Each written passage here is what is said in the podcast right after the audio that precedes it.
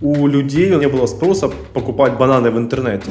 Давайте, ребята, там кнопку включим, придет заказ, мы там его быстренько запакуем, что-нибудь накладую, какую-нибудь там наберем, отправим, и потом, наверное, клиент нам не позвонит, потому что, наверное, забрал.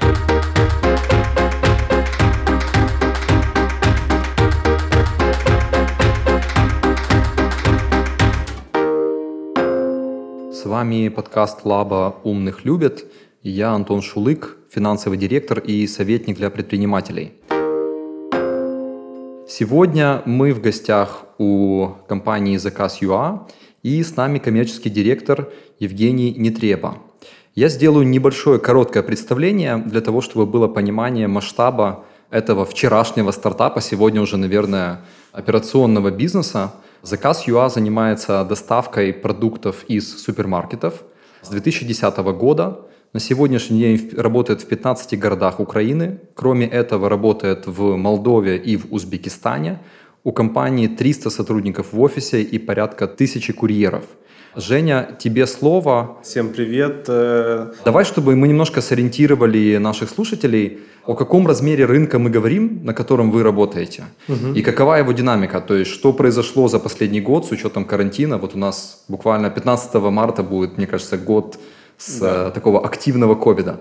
Я хочу даже откатиться немножко раньше, да, то есть э, очень интересная история, да, компания основана действительно в 2010 году. В 2010 году э, только у фаундера компании было видение и понимание, что люди будут заказывать продукты в интернете. До 2015 года, 2015 года, по сути, компания не развивалась, да, то есть просто по одной простой причине у людей, у населения не было потребности, не было спроса покупать бананы в интернете. В 2015 году в лучшем случае уже люди научились и там покупать мобильный телефон, покупать какой-нибудь комбайн, да, то есть для домашнего использования, либо что-то такое, но не мясо, но не бананы. Поэтому первые пять лет компания просто там занималась штучными, так сказать, сборками, доставками таких историй, для людей, которые там как early adopters, они могли, так сказать, попробовать, что же это такое заказать там из какого-то ритейлера продукта. Поэтому с 2015 года у нас, по сути, начался активный рост компании. За последний там темп роста, за последние там, 3 года мы берем, это около 70% год к году. Это, значит, неплохой рост для рынка, для компаний, которые работают в фуд-ритейле, потому что классический ритейлер растет намного-намного меньше, да, то есть э, вот так.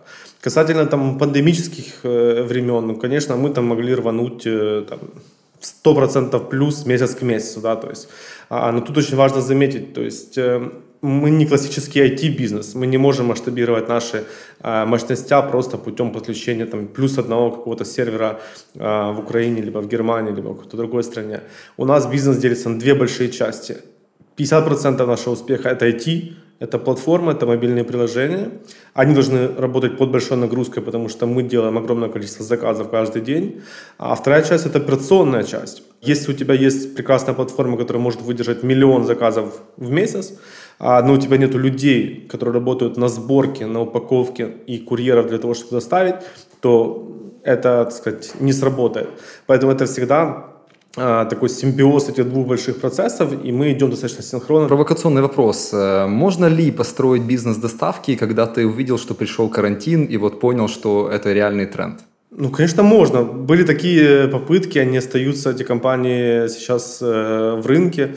Э, все поняли, что это какой-то хайп, на это можно заработать огромные деньги, но все покажет, так сказать, там более такая среднесрочная перспектива, потому что когда у тебя есть хайп, ты думаешь, ну вот сейчас запускаю торговать продуктами, либо там чем-то какой-то там милс, да, то есть, который есть очень популярный, думаешь, там сейчас огромная маржа, и ничего нету такого архикрутого, там, ну, дал курьеру пакет с продуктами, ну, довез его, да, то есть вот и все. Это может работать хорошо или более-менее нормально на небольших объемах, когда ты можешь проконтролировать чуть ли не лично, как прошла сборка, как курьер доставил вовремя ли он доставил э, клиенту заказ. Это можно сделать на уровне 10 заказов, печатать на бумажке заказ там, и так далее. Если ты делаешь, например, сотни либо тысячи заказов в день, это должны быть только процессы, только автоматизация, только это. А это стоит уже, соответственно говоря, больших инвестиций и денег. В одном из интервью ты говорил, что размер в целом фуд-ритейла в Украине там 17-20 миллиардов долларов. Угу. И проникновение онлайна, то есть ваш рынок, это примерно полпроцента. Да, это такие наши оценки. Мы понимаем, какой рынок ритейла в Украине, да, то есть как таковой, и мы понимаем, какое-то, например, проникновение идет э, именно сегмента доставки продуктов через онлайн. Мы думаем, что это 0,5-0,8%, примерно это так, и мы понимаем, э, какие цифры там есть, например, там лидеров вообще в мире. Там, Британия, это реально там под 8% э, уже развития рынка. Да? То есть, если мы говорим Европа, э, это там до 5% уже есть. Там есть азиатские страны, где тоже там 10% уже это совершенно нормально. Поэтому это говорит о том, что у Украины как таковой есть огромный потенциал просто для перераспределения это рынка ритейла из офлайна в онлайн. Рынок настолько будет большой, что там точно будет место всем. То есть, условно, простые подсчеты 20 миллиардов э, полпроцента – это рынок 100 миллионов э, да. долларов, на котором вы работаете, и который имеет э, прогноз вырасти до миллиарда. Да в каком-то там 5-7 лет. Вы закрыли 15 городов Украины, и вы пошли дальше в другие страны. С чем это связано? Вы увидели, что темп роста Украины не, для вас недостаточен, или с чем связан выход в Молдову и в Узбекистан? Во-первых, это как бы классическое бизнес-решение, да, то есть э, нам было интересно попробовать себя в роли экспансии, да, то есть чтобы компания сделала экспансию на новый рынок. Это всегда намного тяжелее, чем кажется со стороны. Все думают, сделал офис и начал операции. Нет. Это целый труд финансистов, юристов, локальных операционистов, которые тоже там нанимаются. А, мы нанимали людей, привозим их сюда, показываем все процессы, обучаем. И только этот процесс роллаута, по сути, может занимать там, до полугода, да, то есть, по сути, это длительная, даже инвестиционная такая история для того, чтобы, сказать, просто обучить процессам э, всех людей, весь персонал офисный плюс полевой. Я правильно понимаю, что вы, по сути, начали столбить другие рынки СНГ, которые да. вы видите, вы можете потянуть? Совершенно верно. Мы хотим повторить историю Украины, а просто на тех рынках, которые еще не развиты. Да? То есть все удивляются, Узбекистан, это так далеко, это так не развито, сама страна еще а, достаточно сыра с точки зрения там, и законодательства, и финансовых там, э, услуг и всего остального. Да, мы это четко понимаем, но Узбекистан через три года, это будет Украина 15 или 16 год, когда начнется активный рост, а мы, зайдя туда первыми и просидев там 2-3 года, развивая, так сказать, рынок, потом просто получим огромный всплеск, и мы повторим историю успеха Украины. Узбекистан, для справки, открылся в связи с уходом старого президента. Да. Это было сколько? Год-два назад, да? Два года назад, да. Два года назад. И как ты видишь, много уже украинцев там, или вы одни из первых, кто вот идет с э, экспансией в Узбекистан? Я знаю такой общий такой э, верхний уровень тренд. Очень много людей, компаний смотрят сейчас на Узбекистан. Очень много международных институциональных инвесторов смотрят на Узбекистан. А сейчас будут открываться большие инфраструктурные программы инвестиционные в инфраструктуру да, развития страны. Это хороший сигнал для того, чтобы прийти туда бизнесу. Да, то есть и локальный гос э, аппарат поддерживает бизнес, да, то есть он привлекает туда. Поэтому, когда мы туда заходили, у нас не было никаких проблем создать юрлицо, завести туда инвестиции для того, чтобы там вести там полностью нашу деятельность. Поэтому, сказать, страна достаточно открыта, приветствуется и способствует развитию бизнеса. А вот допустим, допустим, у вас было бы только три города в Украине, да. и вы такие супер амбициозные ребята, так, все, идем в Молдову, идем в Узбекистан. Было бы это правильно или нет? То есть как выбрать время для вот, экспансии когда ты должен еще строиться в своей стране, а когда угу. ты уже должен не бояться и выходить наружу? Смотри, это хороший вопрос. Это такой э, элемент понимания. На самом деле весь наш фокус, там, сказать, наверное, там, мой там, 60-70% это рынок Украины. Да? Потому что мы понимаем, что мы здесь лидер в этом сегменте, и мы точно хотим вырваться, так сказать, намного дальше от наших конкурентов, которые сейчас есть, либо появляются. Другие страны, как выбрать этот момент? Просто очень, когда у тебя есть дополнительные ресурсы инвестиционные, у тебя есть э, менеджмент, который может эту экспансию, так сказать, тоже организовать и запустить, и управлять потом этой страной, компанией в этой стране, ты это можешь делать, да, то есть, поэтому вот оно звучит именно так. То есть, условно, вы построили в Украине управленческую команду сильную, да. Вот э, для меня, допустим, ты как коммерческий директор, это, э, э, это управленческая команда, плюс у вас наверняка есть там директор по финансам. Да. Скажем так, это не SEO, а SEO плюс команда. Это вот ядро, без которого, я понимаю, масштабирование бизнеса, оно вообще невозможно. А, смотри, в нашей концепции это все, весь топ-менеджмент вовлечен в экспансию, так сказать, в другие страны. Это и SEO непосредственно, это и финансовый директор, наш CFO, это операционный директор, это наша legal команда, то есть э, все эти люди, они вовлечены в экспансию, потому что эти все звенья должны сработать, чтобы, так сказать, там запуститься и работать на другой стране. Да, то есть вот тут э, для малого среднего бизнеса я увидел, что алгоритм обычно такой, то есть ты внутри своей страны начинаешь зарабатывать, начинаешь потихоньку строить управленческую команду, Потому что, ну, снова-таки учишься, находишь своих людей, это обычно не быстрый процесс, начинаешь платить деньги, видишь возврат на эти деньги, угу. ты построил управленческую команду, которая работает внутри своей страны, и тогда ты уже, получается, можешь добавлять другие страны, потому что ты начинаешь угу. искать управленцев уже там, которые будут работать с твоими управленцами здесь. Все правильно, именно такой алгоритм, да. А где ты видишь потенциал появления новых бизнесов? Не обязательно по вашей модели, да, то есть понимаем, что ваш бизнес на сегодняшний день догнать можно, наверное, только с очень большими инвестициями и с очень классной командой. Да? То есть, другими словами, количество ваших конкурентов ограничено. А где ты видишь количество появления новых бизнесов, доставок, возможно, что это будет, э, какого рода бизнесы, сколько там можно зарабатывать, на что обратить внимание? Если возьмем вот вообще рынок комбинацию еды и доставки? А, смотри, вопрос достаточно сложный. Я, мне очень импонирует ряд проектов, которые, так сказать, развиваются в фуд-сегменте. Если мы говорим о нише там, доставки там, всевозможных тоже продуктов healthy формата, да, то есть э, либо есть форматы, когда тебе привозят рацион каждый день там, на день. Насколько я вижу, к сожалению, эти компании запускаются и закрываются, да, то есть я не знаю как бы там внутренних причин этому, но на самом деле тоже ниша достаточно свободная. Там, если там бизнес, э, ну, надо изучать, надо смотреть. Сколько на это можно зарабатывать, смотря какого масштаба ты построишь бизнес. Можно зарабатывать 100 гривен в месяц, а можно зарабатывать, если ты будешь работать по всей Украине, там, миллион гривен. Поэтому тут э, нужно строить заранее нормальные финансовые модели, не обманывать себя ни в коем случае, да, то есть лучше, так сказать, сделать более пессимистичные прогнозы, потом их перевыполнить и быть красавчиком, так сказать, для себя, для своей команды, если ты инвестируешь собственные ресурсы. Если заемные для, от инвесторов, тогда будешь красавчиком перед инвесторами. А как ты видишь онлайн рынок доставки из ресторанов? Первым вышел на рынок Glovo, потом Uber Eats, потом Ракета. Да. Причем э, как бы не все понимали, зачем Ракете или какое у нее будущее. Потом Uber Eats ушел. Сейчас есть Glovo Ракета. Ожидаешь ли ты, что будет кто-то еще? У меня напрашивается такая аналогия. Рынок доставки еды из ресторанов, мне кажется, рассчитан на средний и выше класс людей, угу. которых есть доход, который позволяет им регулярно питаться. Угу. Вы доставляете продукты, что есть, мне кажется, аудитория гораздо более широкая. Да. Вот в какой-то мере даже, да, тут можно провести параллель с э, как бы развитием среднего класса в Украине. Вот какую модель ты больше веришь? Food ритейл будет расти гораздо больше? Угу. Или рынок доставки еды? Будут ли там еще игроки? Смотри, я так приоткрою немножко тайну. Ну, не то, что тайну, это да. такой инсайт будет, наверное, интересный. Мы же нашим B2B э, клиентам поставляем ингредиенты для того, чтобы готовили эти продукты в ресторанах. На, э, аудитория э, клиентов заказа делится на две части. B2C и B2B. B2C end customer, который для своего там дома заказывает себе необходимые продукты на неделю, либо на две недели у нас большие э, такие покупки.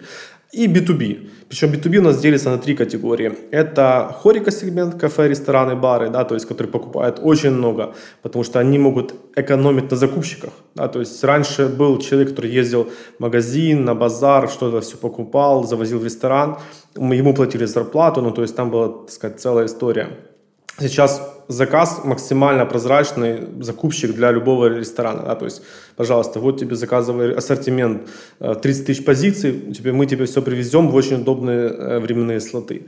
А, у нас есть вторая категория, это профессиональные так сказать, трейдеры, если мы их, так, мы классифицируем, это по сути магазин у дома, либо какой-то ларек, да, то есть они покупают у нас, они потом перепродают, это тоже их такой бизнес. И третья категория это офисы, да, то есть офисный сегмент, э, поэтому отвечая, что будет с этим э, ресторанным сегментом, в какую модель я верю, я верю в модель заказа, потому что мы доставляем, так сказать, э, базовый продукт для того, чтобы сделать какие-то уже, так сказать, блюда, эти блюда потом будут доставляться уже конечным потребителям. То есть, по сути, вы работаете в бизнесе больших объемов и сравнительно меньшей маржи, ребята, которые работают по ресторанам, работают в меньших объемах абсолютных, да. но больше маржи. Да. И, то есть как бы разные модели, разный маркетинг, да. разная стоимость, наверное, привлечения клиентов. И то, и то будет жить в какой-то комбинации, там, 20 на 80, 20 рестораны, 80 там... Конечно, фу. и то, и то будет жить. Есть, это абсолютно прав, да, то есть... Э, одни из первых агрегаторов, на самом деле, которые были в Украине, которые тоже там, я имею э, небольшое причастие, компания была Еда.ua, да, то есть это да. там не было собственного флота, там был исключительно такой, как marketplace, где можно было заказать, а непосредственно функцию доставки выполнял флот ресторана, да, то есть была такая комбинация. Потом, безусловно, пришли э, игроки, такие как Glovo, такие как Uber Eats, э, Ракета, Bolt, да, то есть э, поэтому кто-то приходит, кто-то уходит, это нормальный эволюционный процесс. Интересен ли им рынок Украины? Да, интересен, да, потому что, опять же, за счет вот этой вот неразвитости этого сегмента есть огромный потенциал для роста, да, потому что иди попробуй проконкурировать в Германии, в Голландии, в Штатах, либо еще, э, потому что там есть уже там, 3-5 крупнейших игроков в этом сегменте, и ты уже конкурируешь своим маркетинговым бюджетом, да, то есть ты должен клиенту дать бесплатную скидку, до чего доходит, ты уже даешь скидку на саму продукцию, да, то есть э, это уже начинается такой, у кого будет шире и глубже карман, да, то есть победит в этой истории, да, то есть кто, у кого деньги закончатся, тот, к сожалению, уйдет. Поэтому Украина очень перспективный рынок, да, то есть, э, которые могут развиваться, в том числе такие компании, они сюда приходят, и это круто. Скажи, а вот все технологии или технологические решения, которые стоят за вашими плечами, Сколько туда вложено? Вот для понимания, да, там э, какая-то игра вообще, какие-то цифры? Ну, смотри, я сказал бы, что там тот продукт, который построен на заказ, туда уже вложены миллионы долларов, да, то есть а если мы просто возьмем мобильные приложения, которые у нас появились относительно недавно, по сути, полтора года назад, а, туда было вложено там сотни тысяч долларов. Да? То есть, опять же, вложено уже и продолжается ежемесячно. У нас есть отдельная команда iOS, у нас есть команда отдельно Android, которые делают, постоянно улучшают эти приложения. Бэклог два года вперед мы знаем, какое должно быть приложение, так сказать, самое лучшее в мире, да, потому что мы не копируем то, что происходит там, у конкурентов в мире, да, то есть есть какие-то индикативы, то, что должно быть, но мы хотим построить не просто e-commerce, да, то есть как таковой, мы хотим построить целую такую э, больше компанию сфокусирована на дате, да, то есть на обработке этой информации, а на истории с рекомендацией. То есть мы хотим, чтобы ты, когда сделаешь заказ, чтобы ты даже ты не думал, мы тебе пришлем просто там какой-нибудь пуш и скажем, Антон, вот это твоя корзина, которую мы тебе сформировали. Здесь лежат сезонные продукты, которые сейчас пользуются спросом. Это может быть какая-нибудь, там, не знаю, маракуя, либо дыня, сейчас классный сезон. Ты просто нажми одну кнопку «Подтвердить», и мы это тебе привезем, и ты будешь happy, да, то есть деньги спишутся с твоей карты. То есть мы хотим построить именно такую систему, чтобы это не было, ты там сидишь, выбираешь, сейчас так. Но стратегически мы идем на такую историю, э, связанную с данными, с персонализацией, потому что тот объем информации, который у нас уже есть о пользователях, о их предпочтениях, мы можем сказать э, потенциально, что нужно будет тебе, да, то есть уже там ребята из э, США такие истории, там сказать, тестируют, у них есть определенный успех, но мы думаем, что их точно там догоним и перегоним. Скажи, без вот этих технологий под капотом вы могли бы так расти? Нет, это невозможно. Невозможно. Мы э, запустили, наверное, месяца три назад доставку новой почты. Да, то есть сейчас э, пользователь любой из Украины, он может зайти и выбрать ряд ритейлеров, которые доставляют услугой новой почты, и заказать себе все, что угодно. Ну, там есть ограничения, только, например, мы не возим замороженные там, продукты, там, например, с аэропорта и так далее. Да? То есть, но ты, например, там, сидя в Франковской области, можешь заказать прекрасный какой-нибудь напиток там, из какого-то ритейлера из Киева. Да? И когда мы подходили к этому проекту, да, то есть мы понимали потенциал, потому что очень большая часть трафика, который приходит к нам на заказ UA, она региональная, где нас нету как таковых. То есть люди приходят, что-то хотят и уходят, потому что это нельзя. Поэтому мы пошли в этот проект с новой почтой. И мы думали, как делать? Запуститься сейчас на коленке, типа, давайте, ребята, там кнопку включим, придет заказ, мы там его быстренько запакуем, что-нибудь накладую, какую-нибудь нам наберем, отправим, и потом клиент нам не позвонит, потому что, наверное, забрал, да, то есть на самом деле мы отказались от этой идеи по одной простой причине. Мы строим масштабные процессы. Мы положили, наверное, около трех месяцев одной из команд разработчиков для того, чтобы полностью произвести интеграцию с новой почтой и нашими внутренними системами. Это что нам позволяет? Это нам позволяет масштабировать процесс до бесконечности, я имею в виду процесс количества заказов. Да.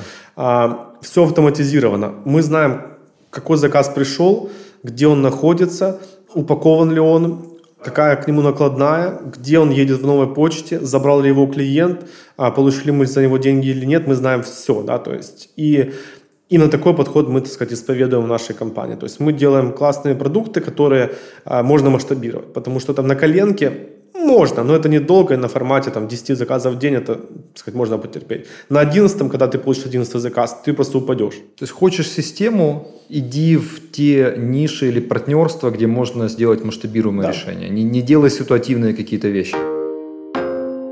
Вот я вижу, что человек, который успешен на уровне страны, там его компания успешна на уровне страны, обязательно он смотрит, что происходит в мире. Да. Вот, может быть, мы найдем какие-то кейсы, когда люди там не знают, что происходит в мире, и при этом они успешные, но я понимаю, что стратегически, если ты хочешь развиваться, э, ты как бы смотришь всегда за горизонт. Uh-huh. То есть хочешь стать лидером в Украине, смотришь в, в регион или в мир. Да. Хочешь стать лидером в регионе, точно смотришь в мир там, и так далее. Скажи, а вот если вернуться немножко назад, э, ты сказал, что было несколько попыток собрать украинскую команду, не все были удачные. Есть ли какие-то выводы, почему не получалось вот до этого, до, до вас, почему не склеивалась команда? Это, знаешь, когда-то в Uber мы считали, сколько стоит потеря руководителя. Да. И называются цифры годовой зарплаты. То угу. есть уход одного топ-менеджера стоит там годовую, а то и две годовых зарплаты, что достаточно большие деньги. Никто не планирует чтобы не получилось, правильно? Да. Все же хотят, чтобы получилось. И кандидат, который приходит, и работодатель. Почему? Что, что надо учесть? Слушай, ну вопрос сложный, тут все на самом деле индивидуально. У нас есть фонд, который нас инвестирует, да, то есть и мы, по сути, как такая in-house команда, что ли, да, то есть, по сути, мы отвечаем за те ресурсы, которые мы инвестируем в этот бизнес, и несем результаты, которые мы генерим для нашего акционера. Поэтому что необходимо учесть? Я думаю, что не учесть. Просто нужно пробовать экспериментировать. Да, это дорого, да, с точки зрения там, поиска персонала, потому что у меня недавно был один звонок, э, встреча с человеком. Мы просто говорили там касательно харинга IT-специалистов. Да. Работа HR, то количество собеседований там, обычных, там, технических и других, которые проходят а, этап, вовлечены куча людей, там, занимает там, 800 тысяч 200 долларов просто для того, чтобы этот процесс прокрутить, так сказать, да, то есть, а потом уже взял этот офер, там, принял кандидат, либо не принял, тоже еще большой вопрос. А, этот человек просто был из бизнеса аутстаффингового, да, то есть у него был у него есть очень много разработчиков, которые могут прийти там в виде команды и сразу прыгнуть в проект. А, и он, сказать, это пропагандирует такой именно подход. И на самом деле он правильный, потому что HR, техническое собеседование, CTO, да, то есть это все затраты, которые тоже можно оцифровать и посчитать, и это очень много. Поэтому вопрос такой, экспериментировать, да, то есть, наверное, я к этому уже пришел тоже, если ты видишь, что что-то не получается в каком-то из направлений там, какого-то человека, ну, иногда приходится расставаться, в этом нет ничего такого плохого, на самом деле, может быть только лучше и для компании, и для другого человека, потому что если он найдет себя в другом каком-то сегменте, это тоже на самом деле очень круто, ты им просто подскажешь, направишь. Когда кандидаты приходят, и я вижу, что они там не подходят там под команду, я даже могу им порекомендовать, хочешь, я тебе подскажу, там, у меня есть там человек, который занимается вот этим, может быть, тебе вот это интересно, то есть еще помочь ему, так сказать, трудоустроиться в каком-то другом просто проекте.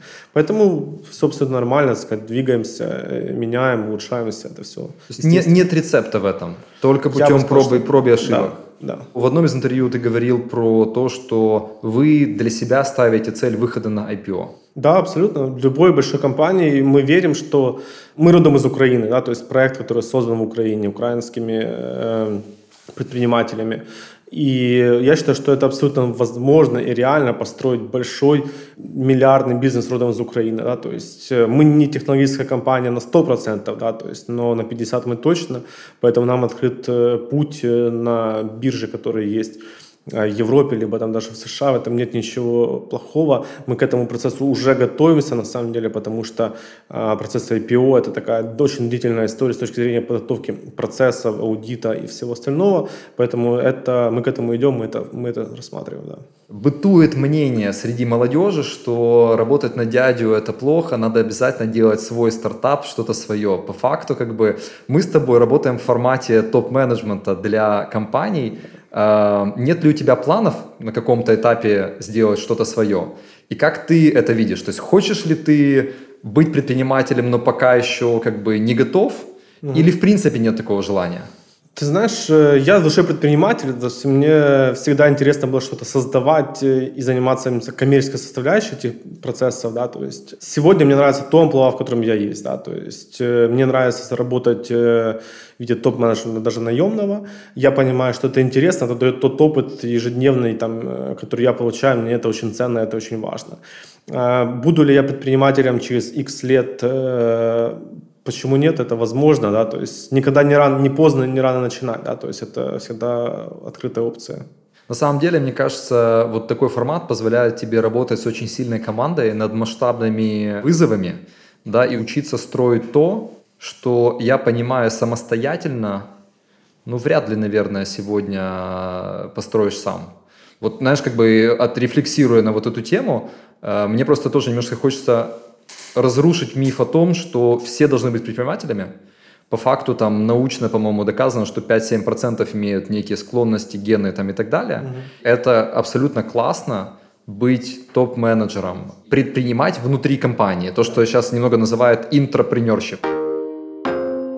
Подскажи, пожалуйста, насчет, э, допустим, вашего сравнения Украина, Молдова и Узбекистан. Есть ли какие-то специфические потребительские привычки, что нужно учитывать при выходе в эти страны или вот даже работая в Украине. То есть если какие-то, знаешь, вот сейчас э, попробуем немножко отстраненные вещи, но вот интересные вещи, которые ты замечал, может быть, для кого-то это будет классным инсайтом или моментом для построения своего дела.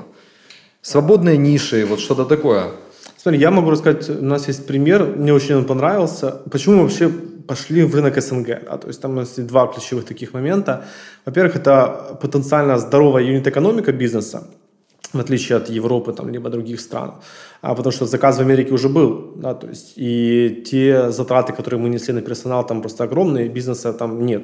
Касательно там предпочтений потребительские, да, у нас был такой кейс, когда мы выходили на рынок Узбекистана, мы, по сути, а, выходили с нашим обычным продуктом, да, то есть у нас э, веб-сайт, витрина наша, она была такая же, как и в Украине, да, то есть мобильное приложение было такое же, как и у нас есть в Украине.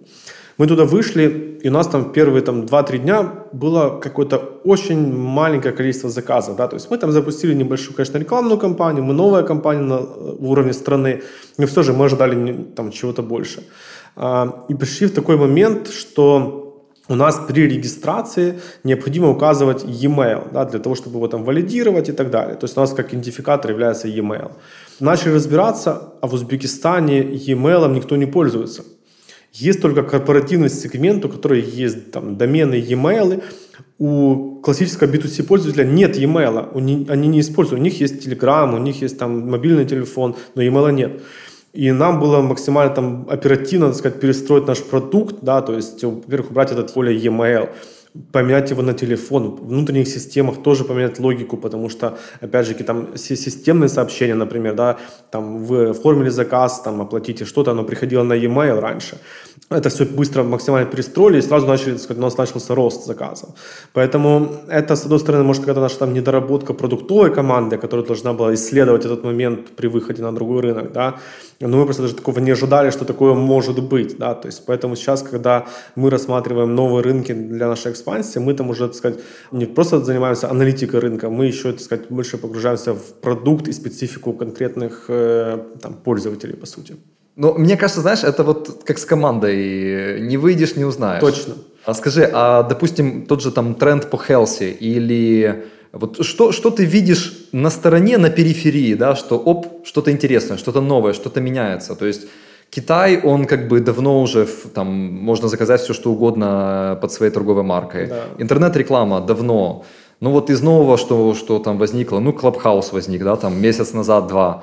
А, что еще вот ты видишь такого, что будет влиять на работу вашей широкой ниши, на food retail, на, допустим, на доставку?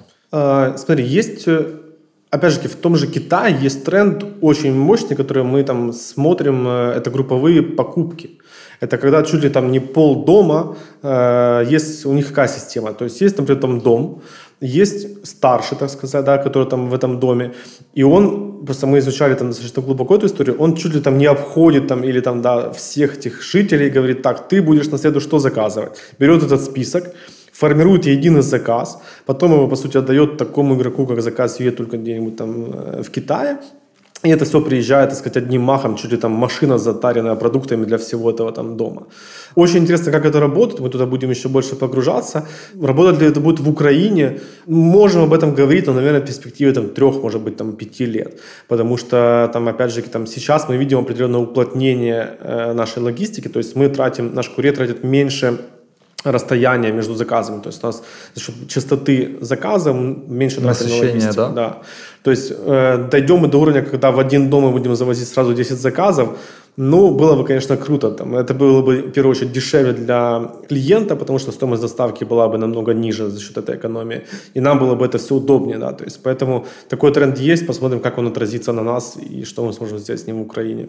Скажи, а вот э, правда ли, что когда человек заказывает, допустим, у вас через сайта или приложения, то уходят вот эти спонтанные ненужные покупки из списка. Так и есть. То есть вы помогаете немножко в чем-то даже экономить человеку, да. делать более рациональные покупки. Э, есть такое, мы тоже, когда проводим интервью, я читаю там некоторые из них, есть э, там, различные категории, там, либо мужчины, либо там, женщины, которые говорят, блин, я сэкономил, да, то есть если раньше я ходил и покупал там что-то лишнее, то, что мне просто понравилось, как оно там выглядит, либо я видел какую-то акцию э, на полке, да, то и у меня чек был бы там, там 3000 гривен, то я купил на заказе именно то, что мне точно нужно, да, то есть без никаких экстра дополнительных там, э, затрат. И это одна из, наверное, ценностей, ту, которую несет компания. За что ты увольняешь? За невыполнение планов. А, рынок доставки продуктов в Украине перспективный, потому что? Потому что тут есть лидер заказа ЕИ. А, самая необычная заявка на доставку, которую вы получали? Это было несколько тонн сахара. А, какие-то фишки вау-сервиса, которые вас вдохновляют и вы бы хотели внедрить? Я хочу сделать очень крутую реферальную программу, которая с элементами, плохое слово, но MLM. Когда вы остановитесь в развитии? Никогда. Супер. Мы сегодня в гостях у компании Заказ.ua и коммерческий директор э, Евгений Нетреба. Мне было очень интересно, и мне кажется, мы вот подтверждаем тот лейтмотив, который звучал, что глобальное мышление, очень сильная погруженность в свои дела, сильная управленческая команда, технологии под капотом с стратегией создают вот этот невероятный соус, который позволяет компании развиваться стремительно, плюс 70% в год. И если вы еще не попробовали онлайн-доставку в заказ UA, я думаю, что имеет смысл это сделать. Женя, огромное спасибо тебе. Спасибо, Антон.